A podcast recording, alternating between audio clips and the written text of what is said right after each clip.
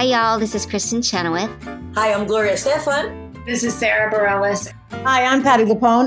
This is Lin-Manuel Miranda. You're listening to the Broadway Podcast Network.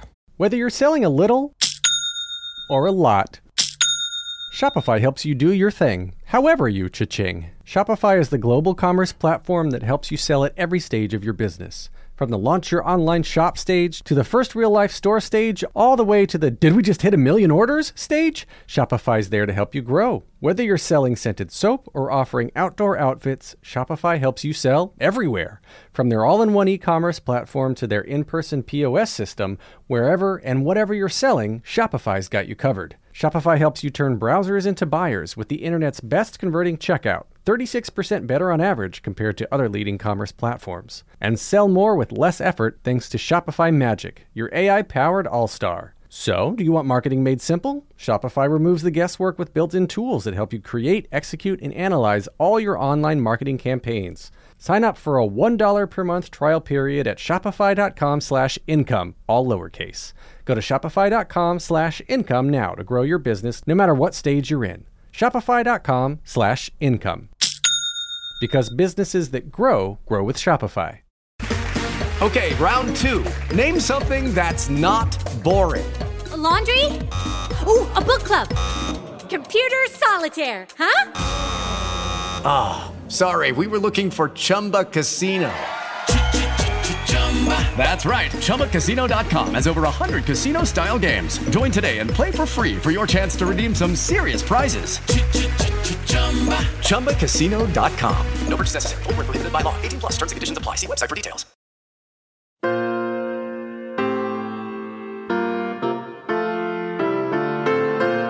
Welcome to another episode of Broadway Nation, the podcast that tells the extraordinary story of how immigrants, Jews, queers, African Americans, and other outcasts invented the Broadway musical and how they changed America in the process.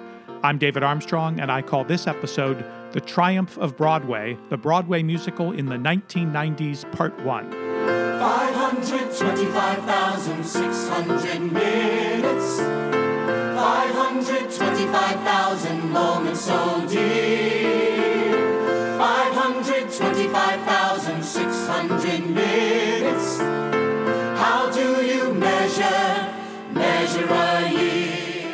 I recently had a chance to talk with New York Post columnist Michael Riedel about his new book, Singular Sensation, and that conversation proved to be the perfect vehicle to tell the story of the Broadway musical during the final decade of the 20th century. Michael had not only covered the events and personalities of this period firsthand in his newspaper columns during the 1990s, but for the book he also reached out and interviewed more than 100 key people, from Andrew Lloyd Webber to Patti LuPone, so that he could really flesh out the full story of this eventful time. Here's the first part of our conversation. As usual, from time to time, I'll chime in with any additional information that might be needed. Enjoy! So it's my great pleasure today to have as my guest Michael Riedel. Since 1998, Michael Riedel has been the theater columnist for the New York Post, where his incredibly influential column has long been a must read for everyone who works in the world of theater. Michael's previous book, Razzle Dazzle The Battle for Broadway, received the Marfield Prize for Arts Writing in 2015 and became a New York Times bestseller. He's here today to talk about his newest book, Singular Sensation The Triumph of Broadway, which, just like his first book, I found almost impossible to put down. Welcome, Michael. Thank you so much for joining me today. My pleasure, David. Good to be with you. This book is filled with amazing stories, and I'm so happy to have you here today in person to share some of them with us. Well, yeah, I mean, the idea for the book was uh, to cover Broadway in the 90s, which was a kind of a key decade uh, a decade that I try to show in the book was when Broadway really became part of uh, the mainstream of American popular culture again, with shows like uh, Rent, Chicago, Angels in America, The Lion King, and of course Mel Brooks as the producers. And uh, the idea for the book really was a sequel to Razzle Dazzle, which covered Broadway in the 60s and 70s and into the 80s. And that was a tough time for Broadway in the 60s and 70s when the city was going bankrupt and uh, Times Square was sleazy and dangerous, and uh, the, a lot of the theaters were empty. And that book was about a handful of people, the Nederlanders and the Shuberts and Michael Bennett, David Merrick, who stuck by Broadway and really shored it up in the 70s. And then it became a pretty thriving business with Cameron Mackintosh and Andrew Lloyd Webber in the 80s. But the 90s was a big shift. And my idea for the book was I begin with uh, Andrew Lloyd Webber's Sunset Boulevard, which is the last of those big British shows that so dominated Broadway for 15 years.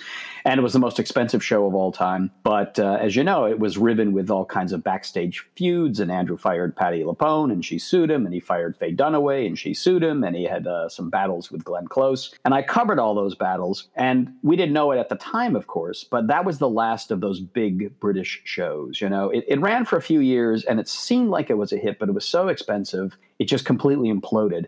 And though it won the Tony Award in 95, its only competition was Smokey Joe's Cafe, which was a revue of uh, Leiber and Stoller songs. The musical Sunset Boulevard was the last of three big setbacks for the British invasion style mega musical. First was the failure of the musical Chess in 1988. This show had lyrics by Tim Rice and music by Benny Andersson and Bjorn Ulvaeus of the pop group ABBA. The show was a hit in London where it ran three years, performed in the now well established sung through all music operetta style. But for the Broadway production, they added a spoken dialogue book by playwright Richard Nelson, and the show ran only 68 performances. However, its failure was dwarfed by the massive success of Phantom of the Opera that same season. Then, in 1990, Andrew Lloyd Webber's Aspects of Love, with lyrics by Don Black and Charles Hart, opened with a giant advance sale and managed to run 377 performances, but still proved to be both a critical and a financial failure, losing its entire $8 million capitalization, which the New York Times described at that time as being perhaps the greatest flop in Broadway history. And this was in spite of having what I believe is Andrew Lloyd Webber's best score, proving once again that a musical story is what ultimately makes it a success, not its music and lyrics. And that brings us to Sunset Boulevard.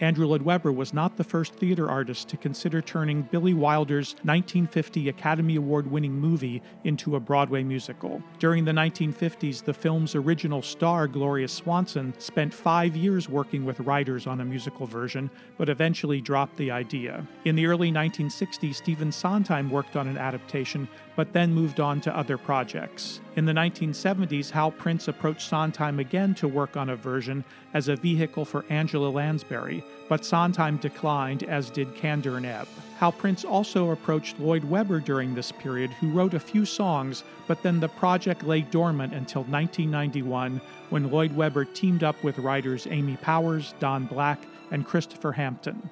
The London production opened in 1993, starring Broadway's original Evita, Patti LuPone, as Norma Desmond. However, after a staggering amount of drama, intrigue, and legal maneuvering, all of which Michael covers quite compellingly in his book, movie star Glenn Close opened in the show on Broadway.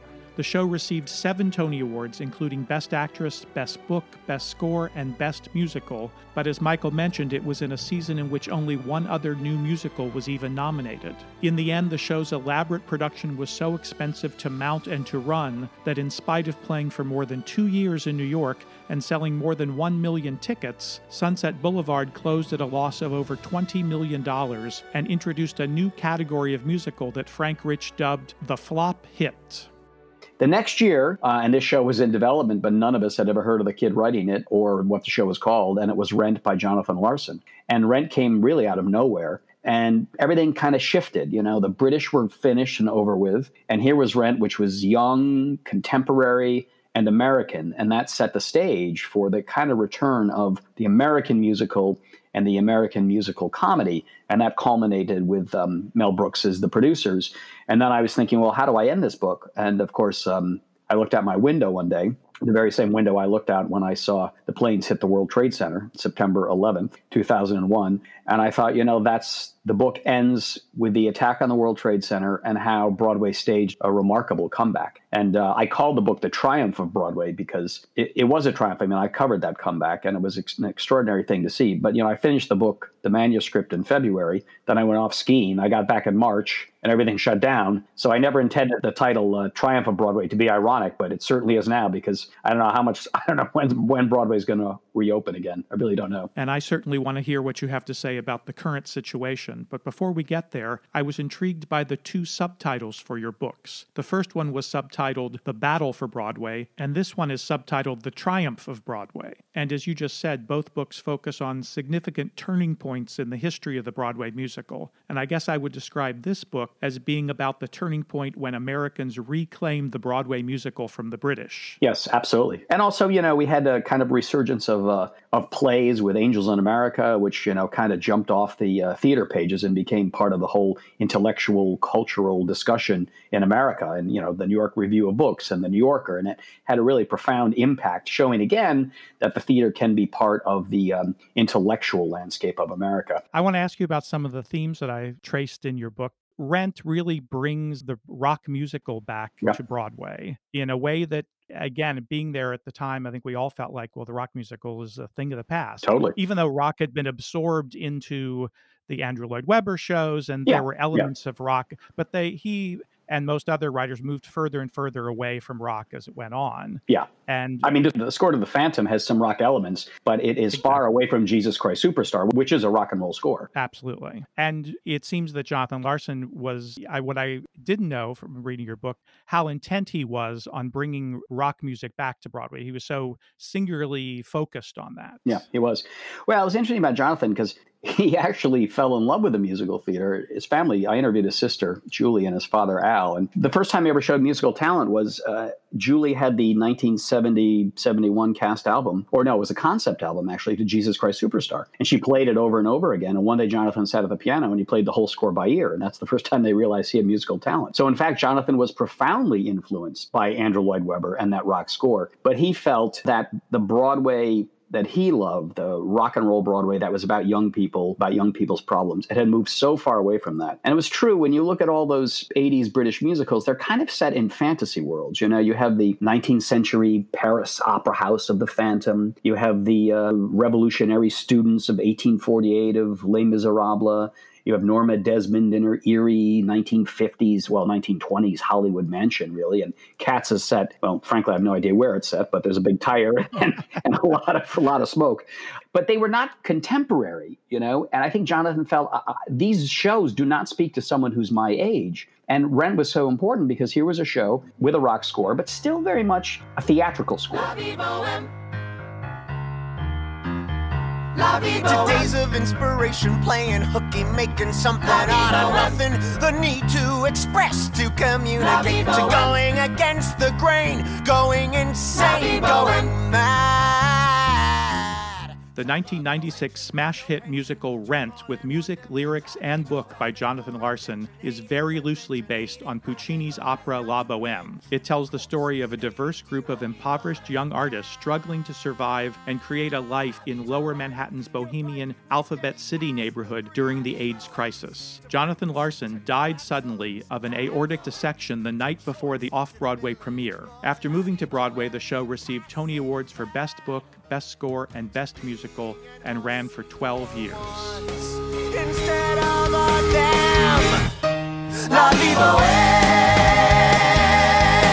La vie bohème. The enormous success of Rent solidified the use of pop rock music in Broadway musicals, and almost all musicals since then have had pop rock scores that blend contemporary rhythms and styles with traditional show tune structures and purposes. Friend of Jonathan said, you know, Jonathan wrote musical theater songs disguised as rock songs because they work in the musical theater. But it was about something going on right here, right now. It was about New York City in the 1980s and 90s. And it was about kids struggling to make a living, dealing with gentrification, dying of AIDS, battling drugs, all of those things that none of these musicals at the time were dealing with. And so much of it based on his personal life that you make clear in your book, that really elements of that Yeah. came out of that apartment that he lived in, those friends that he had. Yeah, absolutely. And, you know, i went back and uh, spent a lot of time talking to people who knew Jonathan because the kind of myth has sprung up that, um, well, one, a lot of people think he died of AIDS, which is not the case at all. He died of an aneurysm. You know, after the dress rehearsal, he went back to his apartment, put on the tea kettle, and dropped dead on his kitchen floor because of a problem in his heart that a, and a vessel that broke there. But what people I don't think really understood about Jonathan was that he was, and I got this from all of his friends and his uh, sister, he really was at the end of his rope there. I mean, he'd been knocking around the theater for a long, long time, and he had some near misses, but nothing he wrote ever really quite took off. And he was in he was in desperate straits. He was in desperate straits emotionally and certainly financially. And he told a lot of his friends if rent didn't work, he would have to rethink what he wanted to do with his life because he just couldn't hold on much longer. So there is a kind of desperation of the characters in that show. Uh, that you know, one song before I go, that kind of thing. In Jonathan's case, he wasn't thinking one song before I go because I'm going to die. He didn't know he was going to die. But I think he was thinking one song before I have to stop and do something else with my life because this is not working out. One song, glory. One song before I go, glory. One song to leave behind. Find one song, one last refrain, glory from the pretty boy front man who wasted opportunity. One song, he had the world at his feet, glory in the eyes of a young girl, a young girl. Find glory beyond the cheap colored lights. One song before the sun sets. Glory on another empty life. Time flies. Yeah, it really is an incredible story. Like so many of these stories in your book, uh, you couldn't make them up. You invented them, uh, whether it's the saga of Sunset Boulevard really being this dramatic, sudden end to the British musical, which was totally unexpected at the time. Yeah, absolutely. Yep. Or Jonathan Larson's story, this rebirth of the American musical with this heavy drama layered over the top of it that brought such attention to And tragedy. Tragedy, that's what I mean. But that focused so much, you know, attention from the media, from the world, from the from the culture on a Broadway show. Yeah, absolutely. And also, you know, I, I always try to write about the the business side of Broadway because Broadway is, after all, a business. And uh, going back, and I'd forgotten many of many of these details. That's why I went back and interviewed everybody because I did not want this book to be a memoir or just stringing my old columns together. I wanted to go back and really talk to the people who created these shows, who were around these shows, to get a sense of how they felt at the time. And I talked to Kevin McCollum and Jeffrey Seller, who uh, produced Rent, and they were nobodies back then. They were just kid producers scratching out a living uh, around Broadway. And they sat down with their marketing team, led by Drew Hodges, who went on to create Spotco, big advertising agency in New York. And they said, you know, we can't advertise Rent in the traditional Broadway way because we're we're trying to get to an audience that doesn't go to Broadway shows. So one of the key decisions they made was they would not use the word Broadway or musical in any of their advertisements because they thought if young people who they wanted to come see Rent saw Broadway musical, they think, well, it's something for my grandmother because Broadway had that kind of reputation of being something maybe your mom and your dad took you to on a family outing. It seemed kind of old and out of touch, and they did not want to brand Rent as a musical or as a Broadway music. And the whole idea was Rent had so many things going on. It was a musical indeed, but it had an operatic component because it was based on La Boheme, but it was also rock music, so it was young. And so the whole idea was let people come and figure out what the show is for themselves. Don't tell them what it is, which is kind of a brilliant marketing strategy when you think about it. Totally. And one of the things that sets your books apart, I think, is the what you just mentioned, that focus on the business side. You deal more with producers and press agents and people like Drew Hodges than I think most other books about Broadway do, which brings a really fascinating perspective to it. Yeah, you know, I, I always feel, you know, the artists and the and the actors, they're they're interviewed a lot. You know, there are plenty of interviews with uh, Tony Kushner, and there are plenty of uh, critics who've written gazillions of words on the importance of angels in America. So you don't need me to evaluate these things and tell you the importance. I just try to show you how how they came together, how they were created. Try to put you in the rehearsal room, or sometimes just in the room where the the composer is first pecking out the opening number to a song, and then to show you how the producers and the press agents sell this show to the world. And I've always found, as you know, um, you know, friends of ours like uh, the late Margo Lion, producers are a wonderful source, and they're great interviews. I mean, they're very colorful and terrific people to, to hang around. And and for them, they're, they're dramatic and compelling people because they live in life or death, a life or death world. You know, the show can be a gigantic hit and they can get incredibly rich, or it can be an absolutely humiliating flop that wipes them out. So they're on a tightrope every time they step out with a new show. Which is probably why so many of them are gamblers in other parts of their life as well. Right. Absolutely, no question about it. You've got to have you've got to have a very strong stomach to be a Broadway producer. And of course, there are so many businessmen who start businesses and they fail and they move on to the next one. But very few, very few businesses have uh, the New York Times examining your every move. And if you fail, you know, if you if you open a donut shop and it doesn't work, Ben Brantley is not going to give you a bad review. But if you open a bad Broadway musical, the New York Times is going to say, this sucks and so do you. So it's a pretty public place to be flogged. Don't go away. Michael and I will be back with the return of the musical comedy right after this short break.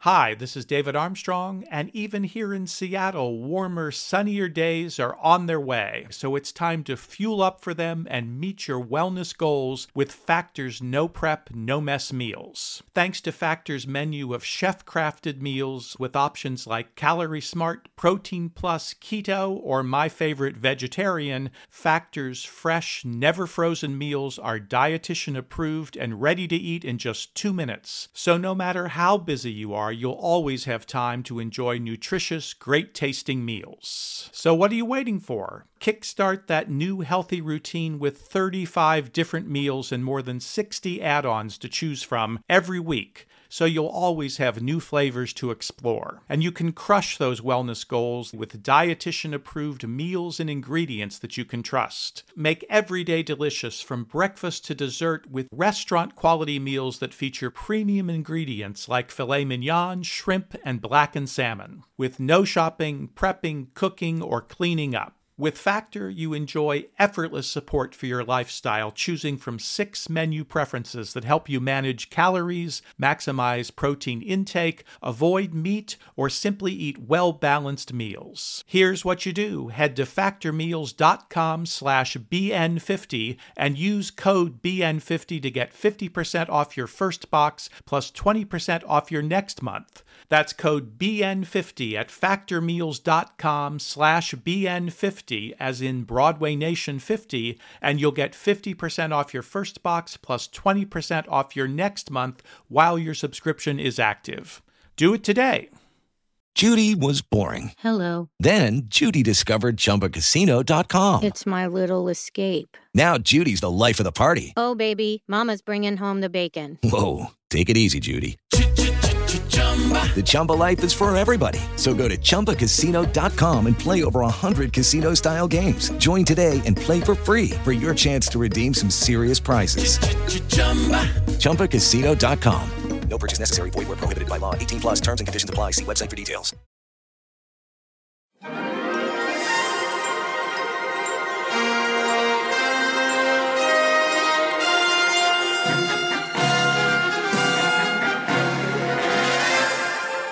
Michael, I want to pick up on another of the threads in your book, which is the return of the musical comedy. For much of the 1980s, it seemed like the musical comedy was dead. I remember people saying, well, there'll never be another musical comedy again, basically, or at Yeah. least a sincere one, Yeah. one that was emotional in any way or had came from a sincere place. But that turned around during this period that you write about. Yeah. And what's interesting is it starts with some revivals, I think, in a way that sort of bring back the idea, whether it's Guys and Dolls or Chicago, that sort of prime the pump for maybe we could have that again with a new show.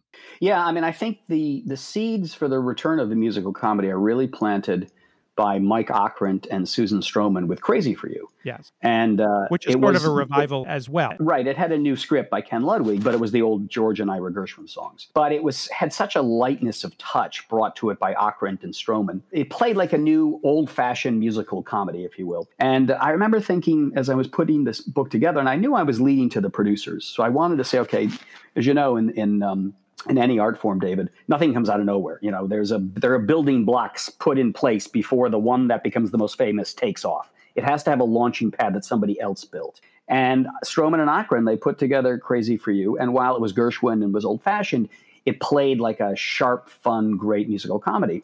And so I went back and I said, Yeah, I got I got to remember what Frank Rich said about this. He was the critic of the New York Times then. And his opening paragraph was when future historians write about when the Americans took back Broadway from the British, they'll start with Crazy for You. I thought, aha, he was right.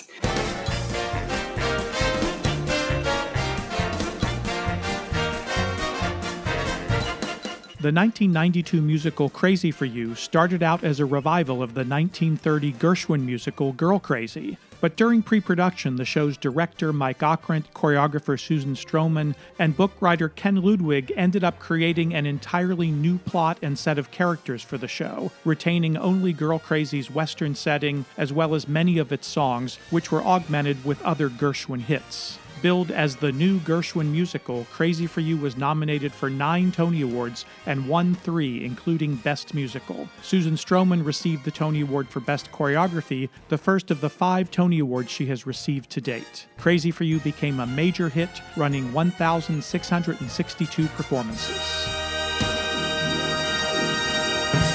And then six months after Crazy for You, you have Jerry Zaks' terrific revival of Guys and Dolls that, you know, made Nathan Lane and Faith Prince stars.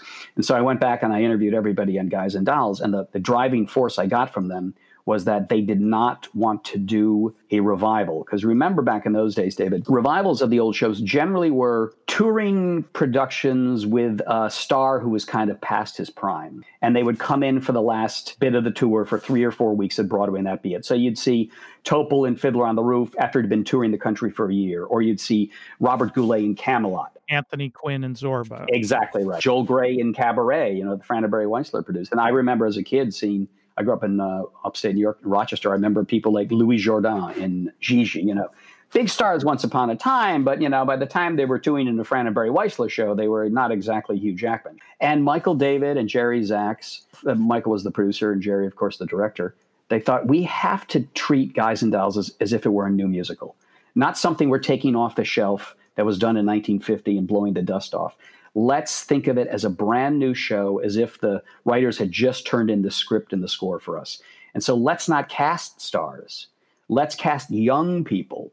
You know, Nathan Lane was not a star. He was known in the theater world from the Terrence McNally plays, but he was not a star. Faith was not a star. She had a minor part in uh, Nick and Nora at the time. The only one closest to being a star was Peter Gallagher, who'd been in Sex, Lies, and Videotape. Right. But these people were not stars at all. So, you know, Jerry approached it as if it were a brand new musical. And indeed, you know, they got it right because all the critics said this does not feel like some musty old thing from the 1950s. It feels as sharp and as uh, as pungent and as witty and as fun as a as, as a brand new penny. Nathan, why can't we elope right now? Because, well, I gotta go to a prayer meeting.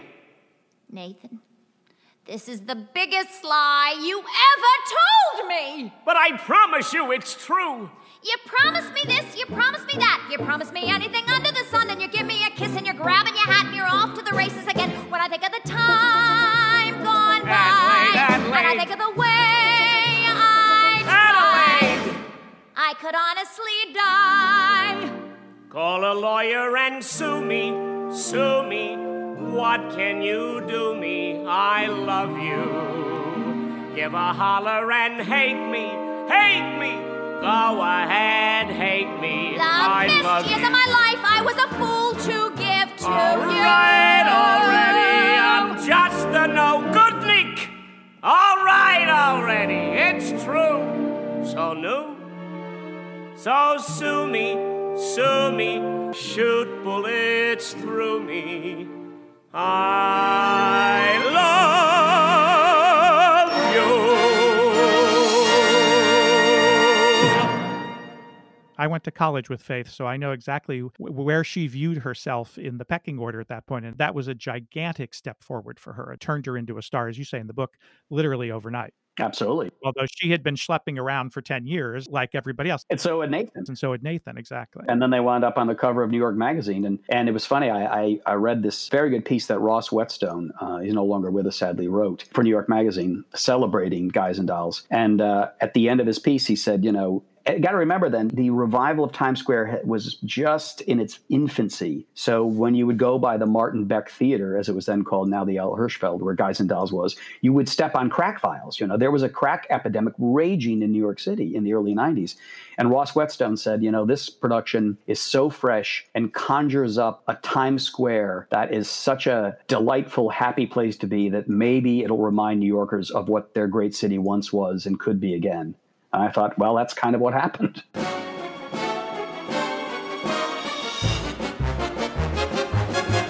On the next episode of Broadway Nation, the musical comedy will continue to have a major comeback with the hit musicals The Full Monty and The Producers, as I continue my conversation with author Michael Riedel about his new book, Singular Sensation The Triumph of Broadway. Broadway Nation is written and produced by me, David Armstrong. If you enjoy these podcasts, you could do me a big favor by subscribing to the show wherever you listen. And if you listen on Apple Podcasts, please give it a five star rating and write a brief review of the show. This really does help to get the show in front of other Broadway fans that might be interested. I also invite you to follow Broadway Nation on Twitter, Instagram, and our Facebook page, where I often post photos, video, and additional information about the musicals that are profiled in each episode. Special thanks to KVSH 101.9, the voice of beautiful Vashon Island, Washington, and to the entire team at the Broadway Podcast Network.